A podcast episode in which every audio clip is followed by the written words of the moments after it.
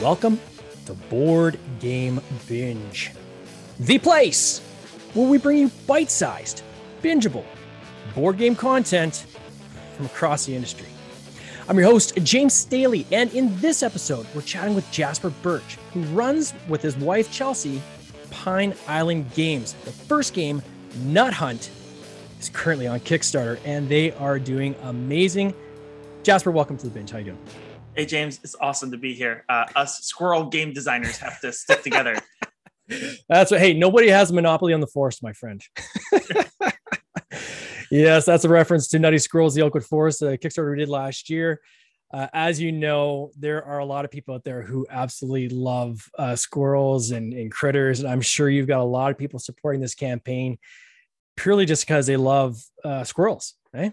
Yeah, um, it's interesting. So uh, I think that that is it's hard to mar- find like market board games to that group. Um, like we are active yeah. on like some squirrel forums, um, but it's not necessarily like the the bread and butter people who are on you know board game geek who are also you know overlap with squirrels and sort of like how do you find them. Um, but it's also like I think the goal is make a great game um, yeah. that people love, and then like you have this adorable theme that people can connect with and resonate with um, but doesn't have to be like the main focus for everyone. That's fair. I think that Venn diagram is like just a sliver overlap there, right, between the two. But just because you're uh, a squirrel lover doesn't mean you love board games. But if you love board games, there might be a good chance you love squirrels. You never know. Yeah. Uh, so you, uh, I was reading your bio. You are, uh, are you still in finance, or you were formerly in finance, or what? what so was... I was in finance for 13 years, um, wow. and seven of those were at a hedge fund. Um, so sort of like a frontline investment professional, Wall Street guy. Uh, Wall Street guy, yeah. And I was, you know, over time, my job satisfaction just went down. Right, I was not happy with it. It was a lot of stress, and I was burnt out. Did something um, so, happen in the industry or what, what? No. So the things that I love about that I love about finance, I love like the discovery of figuring something out and digging into it for the first time, yeah. cracking the nut of how an industry works, a company works, things like that. I you know love working with smart people and having you know just debating anything um, sort of on the trading floor, economics, politics, whatever.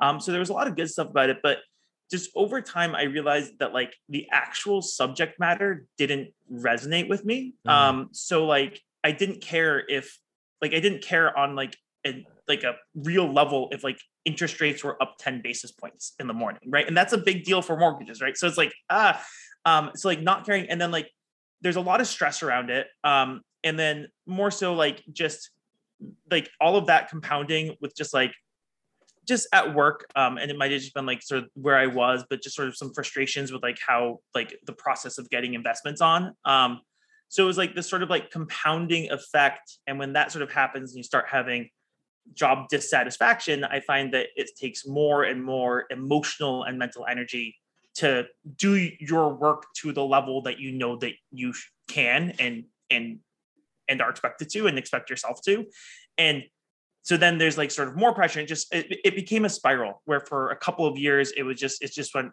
you know just just became like a, a, a spiral of anxiety and discontent and feeling mm-hmm. like i was pouring all of my emotional and mental energy into this job and then just didn't have room for it elsewhere um, in my life i gotta imagine like again with a lot of the changes and upset around the world right in, mm-hmm. in in the markets and the housing markets and so forth over the past number of years the burnout rate's got to be quite high, right? I would yeah. think in amongst um, that that entire sector. Would it not? Or? Yeah, I mean, so yes and no. Like, I mean, there hasn't been. I mean, like you when you have an economic cycle, like you get sort of a bunch of people blown out of the industry. Um, yeah, it just sort of naturally happens, right? So, but you haven't had like a real contraction in, ter- in terms of like actual jobs on Wall Street. Um, mm.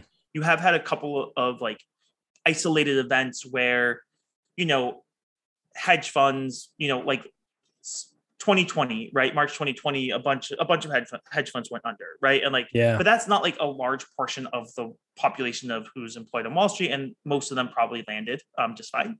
Um, but um, so it's it, but yeah, you definitely do have like sort of this when people start getting into their late 20s, they go like they get burnt out, go to a corporate job. Like you get you definitely get turnover, and it's definitely like the the older you get, the the more likely you're not in finance anymore, right? Like it's not it's, it's not fair.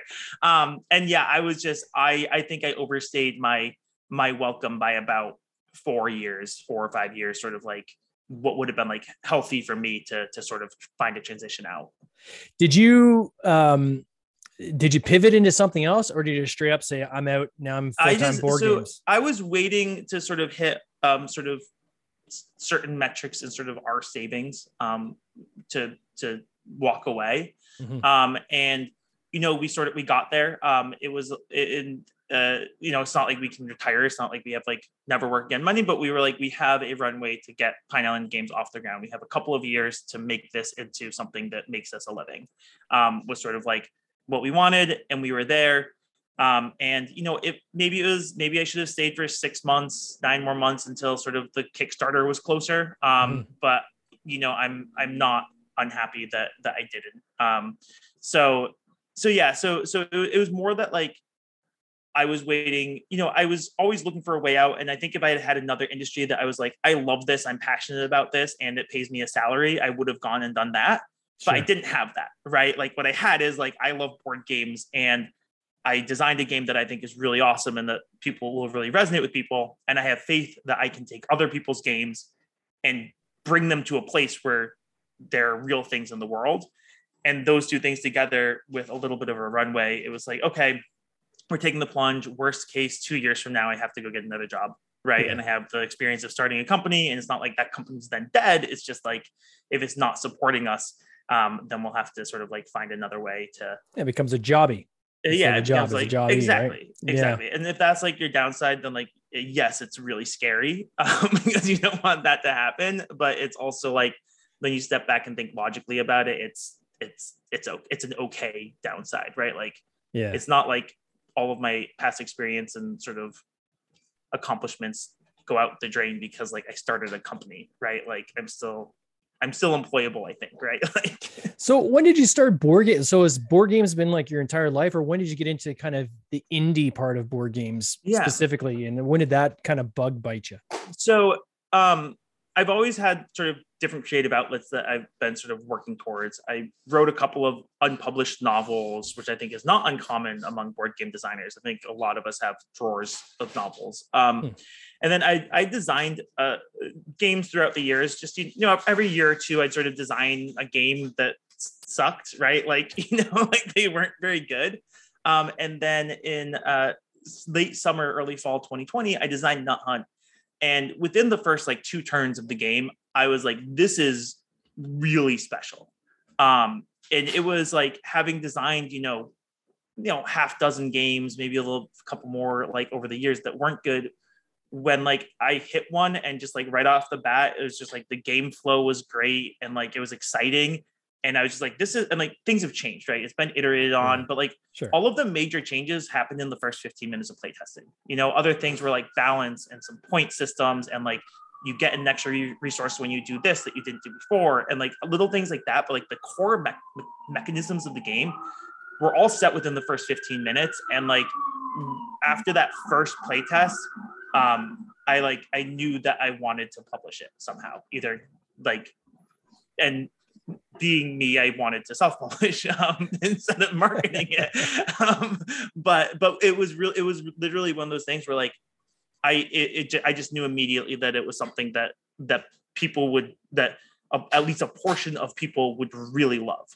Um, so as soon as you basically had a game, you're like, okay, this is something I know I can put on tables around the world and, and people are going to enjoy us. That's when you're like, okay, this the path that we have to go yeah. and, well, and continue on? I had been reaching. I had been reaching for like what is my next career, right? Like what is yeah. my next step, right? And it wasn't, you know, I didn't really want to, you know, you know, part of me was like maybe I want to be a teacher because I did a little bit of teaching when I was younger. Part of me was like maybe I can just go into corporate finance where it's like less stressful. Um, but nothing was really like catching. And then I had this, and I was like, this is something that I can make something out of. And I had already been following a bit, you know, like I I had been reading Jamey Stegmaier's blog for years and like um, you know, and on the outskirts of this industry for years. And so being like, okay, like I think I I think I'm smart enough and more importantly, like willing to iterate and be wrong enough to make this a success right um, and whether it's like a knife fight to get nut hunt to the place where we want it to be eventually or we hit a game that just you know is random you know just for whatever reason resonates really well and does really well out of the gates like i think that like i'm willing to be wrong enough and change our process until it works. Yeah. And we have you know i think enough of a runway to do that that like i think we can make this a career. That's cool. Yeah, and you you've certainly surround yourself with, and we're going to get into the game in a second. But yeah. you surround yourself with a lot of smart people, and I mean, one is even uh, watching live now, uh, Ori Kagan, um, from Kagan Productions. The was the decision to how did you find these people? Was it yeah? What did you? How far down the runway were you? I guess is my question. Before you found these people, or did you say, "I got to surround myself with some people right away uh, as I start kind of getting the plane ready"? because the goal is to be like a big kid on the playground publisher you know the goal is yeah. to be like an established publisher who's putting out two games a year and has you know is selling a lot of units i out of the gate i think one of the smartest decisions that i made is i out of the gate said that i if i want to this to be professional then i need to have the most professional people on board that i can find yeah um and so and professionalism in this industry goes a really long way. If you can write a professional introduction email to someone, they're going to respond to you. And just looking at my inbox, the difference between like someone who is like approaching this professionally and someone who's not is is so obvious, yeah. right? And if you can just approach people with professionalism and frankness and be honest about where you are in your process and your career and your vision, um, they'll be responsive, right? So I emailed Christine Santana, who did Tapestry, Wingspan, Scythe, right? Graphic design for all of them. I emailed yeah. her and I said, Hey, I'm starting a board game company. I'm looking for a graphic designer. I know your work and I think that you're great at it. Do you have availability to work with us? And what's your timeline look like? And she said, You know what? I do. And I'm available, you know, starting like late fall. And I was mm. like, Okay, that's perfect. Like, we'll work together. And it was always like, for every single person who we've worked with so far, it was finding the best possible person and then just approaching them and seeing if they would work with us. Um, and so we got Christine that way, we got Steve that way, we got Ori that way. Ori is, you know, the person for board game video production, right? Like if you want a video made about your board game, like Ori is the guy to go to. Um, and I think that that's one of the smarter, smartest decisions that we made with the company because I think without that level of professionalism and attention to detail around the game and production quality around the game, you know, we would cap how large of a success it, could be. Yeah. And our our our goal is, you know, like we're putting out these games and like maybe the expectation is that they're medium successes or you make a little bit of money or they you, you know you sell 5000 units or whatever but we want that optionality where if something hits and if something resonates, that it could go really big. Yeah. And it can't go really big unless you have hit all of those little points and brought on the best graphic design you can find and the best illustrator you can find. Or at least, I mean, that's my theory around it. We haven't gone really big, but like that's how I'm approaching it and thinking about everything that we're doing with the company. Well, no, it's not a bad start, man. So I'm showing people who are watching live and on the replay. Uh, Nut Hunt, I'll put this in US dollars because for some reason today I get to see it in US dollars. You're at uh, $25,500 on a $10,000 goal, uh, 730 backers, nine days still to go. Um, so I'd say you're doing pretty good. You're doing mm-hmm. pretty good on this uh, on, uh, for your first campaign, man. Uh, to hit the five figures, uh, I know a lot of people would be uh, would love to hit these kind of numbers. Page obviously looks, as you said, very professional. Could you walk us through kind of the, the gist of how to play this game? Yeah, so um, the genesis of the game was I was playing Ticket to Ride, and I wished that I could break someone's route. Right? It was like I just wished that like there was something mm. to shake it up a little bit. Um, and so uh, the game at its core is a connections game, but it's played on a modular board, so the map is always different. Uh, but you're trying to you have objectives, and you're trying to connect two different places on the objective with squirrels and squirrel nests.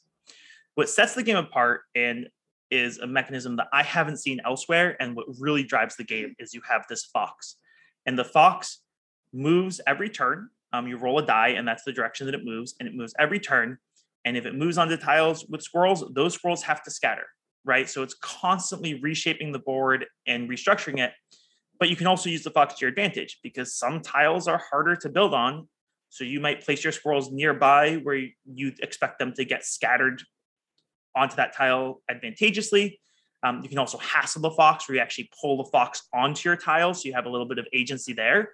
Mm-hmm. Um, so it's it's sort of like a, a, connections game, but then you have sort of this level of like variance, and um, it's very accessible because games with variance and a simple turn structure, you have three choices on your turn of what you can do, um, are very approachable for for new players. Um, and then what I've found is, especially when I play with people who um, either play poker or Magic the Gathering or some of these other games where you're sort of playing um, a range of probabilities, right? Where like you ha- you're positioning yourself around probabilistic outcomes. There's a real depth of strategy that those types of players really appreciate, right? Because mm-hmm. they it takes that type of probabilistic strategy, you know, strategy on top of variance, and it applies it to the spatial reasoning type of problem. Um, and then you know if people you know and if you're someone who doesn't like variance in your games if you like putting into coal and know you're getting an oil next turn you know then you might not like nut hunt as much as someone else would who who enjoys either just the chaos of the variance or enjoys that type of strategy where you're building strategy around variance and then you can protect some of these by building nests, I guess. Yes. So the nests are your anchor point. So that's sort of like the give and take, where if there's a tile that is really important to you, you do have a way of locking it down by building a nest there, and then it can't scatter anymore. Um, so you do have you do have agency, right? But it's like, but it's agent, it's it's it's a limited agency, and and it's a limited resource that you have to choose how you are applying that agency, and how you're sort of embracing the chaos. I love this uh, this mechanic of the um, of how you move the fox. I'm actually going to use that in an upcoming game. I'm, as soon as I saw that, I'm like, hmm, that's how I'm going to solve my automa problem on uh, the second edition of Tanks, but no thanks. So thanks for that. No, yeah, it's, go for it's it. good. It's uh, it, it's clever. I, I like it. I like it a lot. And this this whole idea of uh, Ticket to Ride. I know that uh, I think it was Our Family Plays Games. They were talking a little bit about that. They they really liked the game, and they were yeah. saying it kind of uh, you know Mitch was saying kind of gives me a, a, flavor a little bit of, of Ticket to Ride. But I think that's kind of cool because you're right. When you play Ticket to Ride, you can't you can't break the chains, right? Yeah. And uh, so that's kind of cool. You can break people's chains. And I was thinking about that when I was first watching the playthroughs of this game. I was like, wow, how frustrating is that going to be when you build a connection between two areas and someone moves the fox and forces those the, those those squirrels to scramble and also it's like oh i gotta go and, and, and rebuild that right? So yeah.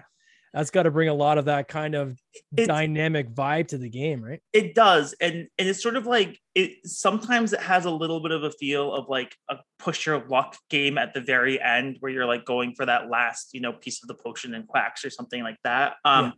And it's it's interesting because variance in games is a very uh divisive um, mechanism, right? There's people who absolutely love it and it's their favorite thing in the world, and there's people who don't like it.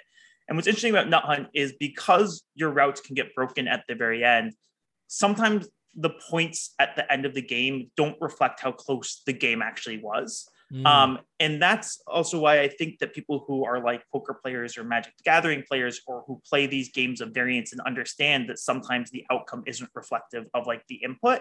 Yeah they're fine with that, right? But like if you're like just if you only like euros and you don't like sort of high variance or you need the dice modifiers in, in your games and you're always buying the the uh, the nature tokens in Cascadia to redraw the tiles, right? Like if if that's your jam, then like you know you'll find then then I would say that you sh- that if you approach Nut Hunt, you should approach it more as like the fun sort of like family lightweight game where you don't take it seriously. And if you do sort of like that sort of like playing the the variants then like the two player dueling, you know, one versus one positioning puzzle uh, is probably very much up your alley. Um, but that is one of those things where like you definitely see it. You definitely see, you know, the types like the people the types of games that people like just while they're playing your game and you immediately sort of know like this that that person's laughing their butt off, right? Like yeah. their run just got broken and they're laughing their butt off, and that person's run just got broken and they're like, you know, like sour grapes about it, and like,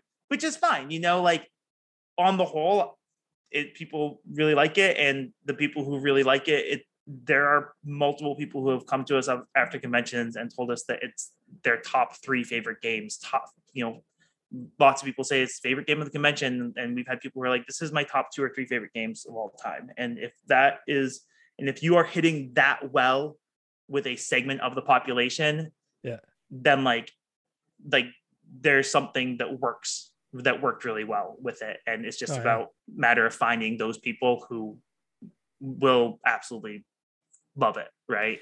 For people to check out the page, there's two things that really stood out for me, other than obviously the artwork and the graphics and everything. You guys did amazing job. Like everything is very well polished. So congrats on that. Um, one was uh, the video by uh, Grant uh, Lyon. Yeah. I was crying. I was laughing so hard. The first minute, if anybody just go to this page, go down, watch Grant's uh, video. The first minute, uh, the guy's Looney Tunes. It's awesome. I love it. It, it was it was quite funny. Uh, the second thing was um, that your print and play is free. Yeah, yeah. So a lot of the decisions around the game and um, some of the the smart the smarter decisions, I think, and also some of the things probably missteps that we made is. Yeah. Um, m- I want this to get sort of like th- to get as broad as possible, right? Initially, um, mm-hmm. because like my goal with this game is like you know to you know that I want to get it into as many hands as possible because I think that like the key to, to the long-term success of the game is going to be sort of the word of mouth, the people actually playing it and getting to experience it. Yeah. Right. And the print and play, like, look, I understand why people, you know, it's IP, why people will charge a little bit of money for it, but like our marginal cost for a print and play is zero. Right. So like mm-hmm. just play it. Right. Like I want, I'd rather, I'd rather someone download the print and play and play it and play it with a couple of people who wouldn't have seen the game otherwise, like that is more than enough compensation for me. Right. Like if you show this game to one person, I like that's awesome. Like that that's that's that's more than that's way more valuable to me than paying me five dollars for a print and play.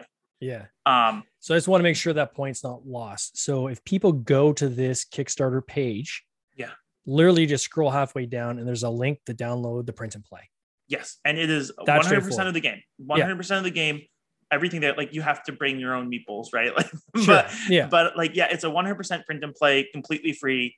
Um, and that's sort of my expectation for all of the games that we're going to publish. Um, we're going to have you can play it for free if we aren't putting in if we aren't manufacturing right components, right? Like, nice. yeah. I think that that is that's sort of my philosophy around it. Um, our next game uh, we're building our our own digital version of it so that we'll have like on our own servers like a, a web-based digital version to get people to play it because i want these yeah. games like we're only licensed you know sign games that we really really believe in and i want those games to get out there as broadly as possible because i have faith that by people by enough people playing them that's how they will be a success not by us trying to make a little bit more money on like a small on a small number of units. Being a young um, publishing company, right? Mm-hmm. So this being your yeah. first game and, and already having kind of the vision that okay, we're not just going to do our own games, we're going to actually be a publisher. We're going to publish yeah. other people's games as well.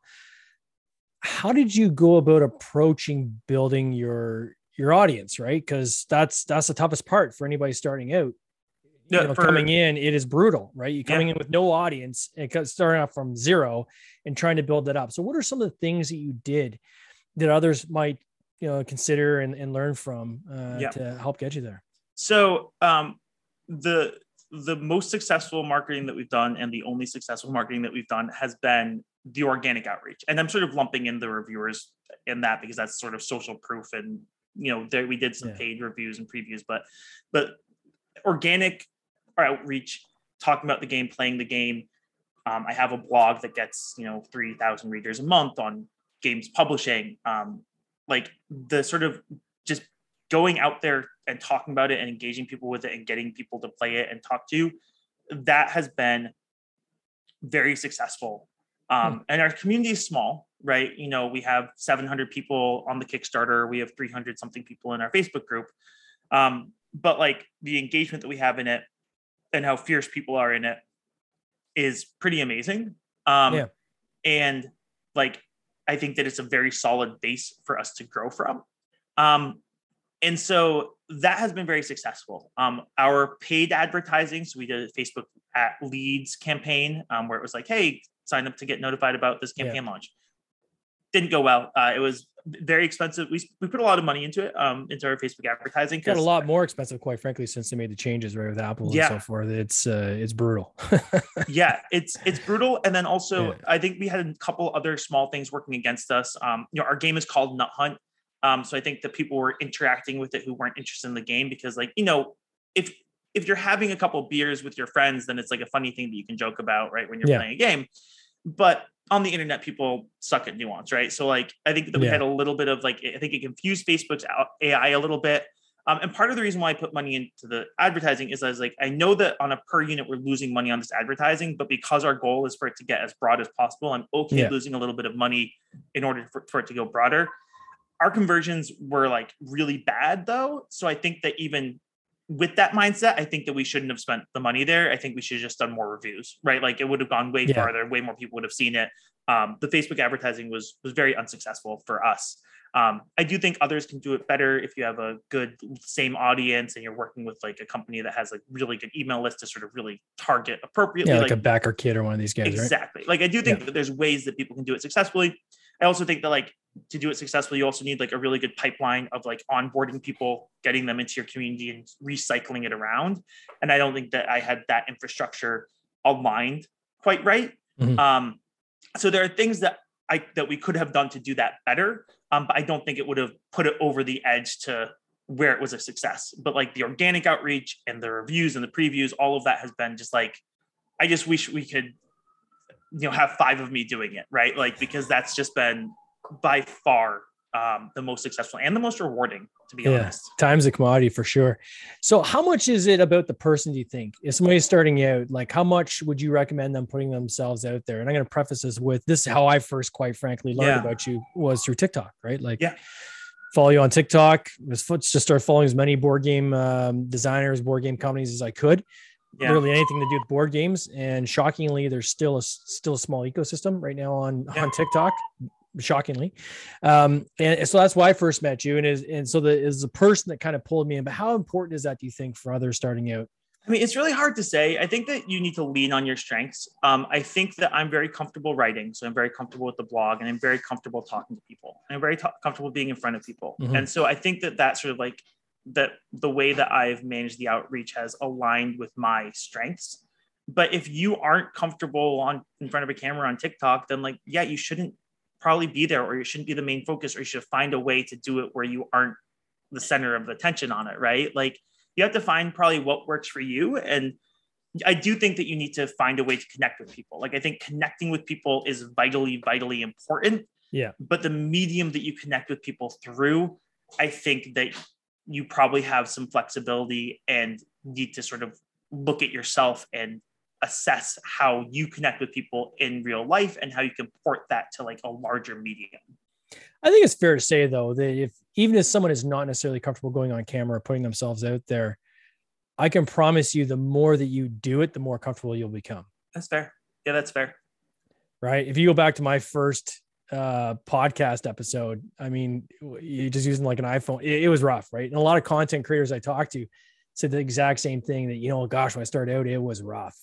But yeah. it was only through repetition and continuing to do it and get more comfortable in front of the camera and being able to articulate yeah. your passion that if it finally kind of came to become what it what it is.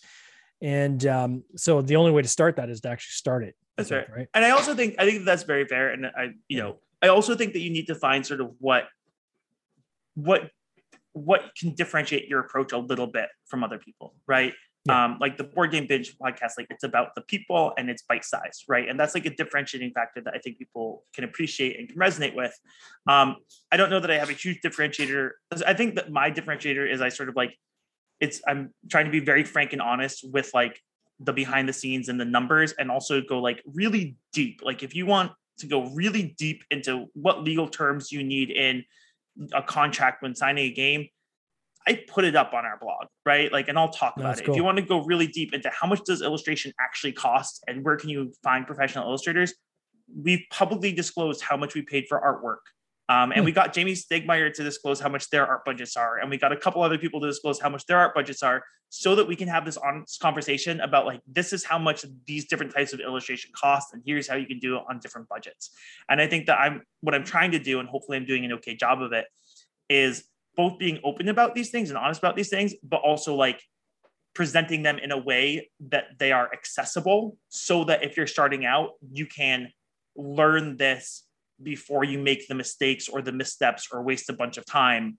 Um, and also frame things where you understand that like not every business model has the same needs because a lot of the content that you see online is like targeted at like one specific demographic of creator. And like you know like everyone says use the game crafter for your prototypes and that's great advice. But like look if you're a big publisher you're getting your prototypes made from your manufacturer in china right? Like you're not getting your review prototypes made at the game crafter and so like understanding that like there's different needs and what your needs are and being able to figure that out, you need all that information out there instead of just getting some yeah. of the bite-sized stuff that is available now. That's fair. You had mentioned that at the beginning of the chat that there was uh, another game you guys had worked on. I think I yeah. saw on your uh, social channel you actually were showing the board. Yeah. Uh, what was that? What was that? Um, Are you allowed to talk about it? Yeah. Or? So oh, okay. Yeah. Um, that's our next game. It's Sigil. We're really excited about it. Um, it is chess meets Magic the Gathering. Okay. and so, uh, or really more Go meets Magic the Gathering, but chess, people, more people are familiar with chess. Um, so it's a two-player dueling abstract strategy dueling game. Um, it's designed uh, by someone who I know quite well, um, and uh, he actually used to be like a, on the Magic Card Pro Tour. He has a PhD in math, like super smart, smart person, um, and loves games and it's really fun. So it's go, you're placing stones on the board, trying to try and crush people, but then there's spells on the board that if you occupy them, you can cast them for these powerful effects. Um, so it's it's it's my it's the best abstract strategy dueling game that I've ever played. Um, yeah. I think that like um, the the the only other game that I'd sort of put that for me personally um, would be like Onitama, and they're sort of different niches. Only you know, the Onitama is sort of lighter weight. This is a little crunchier. Um, but like it's I love it. It's amazing. Uh, we're going all in. We're building a digital version. We're going to have leaderboards, Elo rankings, a how to play tutorial. Um, that's all going to come early this fall, and we're going to have the game at Gen Con um, to oh, show off the early prototype um, at Gen Con. Oh, um, so if you want to play it and you're going to be at Gen Con, um, stop by the Pine Island Games booth. Uh, we're in the back, but we'll have Nut Hunt and Sigil um, and a lot of fun. Oh, that's sweet if people want to follow that process. So yeah. how do they find your blog and then how do they follow you on your social channels? Yeah so uh the my blog is uh, pineislandgames.com um, the blog's right there. Um, we don't have a lot of information up on it on sigil yet um, but i do talk about it a little bit in the blog. I talk about the digital version um, in, in, in, a blog last week. Um, so you can follow along there. We have the rss feed. Um, you can join our newsletter there and we'll talk about the game through that um, most places I'm at Pine Island Games, um, so you can follow along on TikTok. Um, we have we have Instagram, but we're not super active there. Um, and I'm very active on Facebook. Uh, Jasper Gardner Birch. Um, you can friend me. I'm in a lot of the board game design forums, um, or you can follow our corporate page at Pine Island Games. That's awesome. And of course, anybody that wants to check out Nut Hunt, I'm putting a link in the show notes so you can easily find it, or you just go to Kickstarter and type in Nut Hunt and you will find it. Jasper, it's been awesome chatting with you, man, and getting to know you. Uh, all the best of this campaign. I can't wait to see how you guys uh, finish off on it. It just looks awesome. I'm so happy for you guys. Awesome. Thank you so much, James. It's a lot of fun. Take care. Cheers. Cheers. This has been an episode of the Board Game Binge podcast, hosted by James Staley Produced by James Staley and Mike Bruner, with original music by Nick Smith. If you would like to watch these interviews live, simply subscribe to our YouTube channel, Board Game Binge, and you'll get access to live interviews, giveaways, and interesting board game content from across the industry. I can't wait for you to join us. See you next time.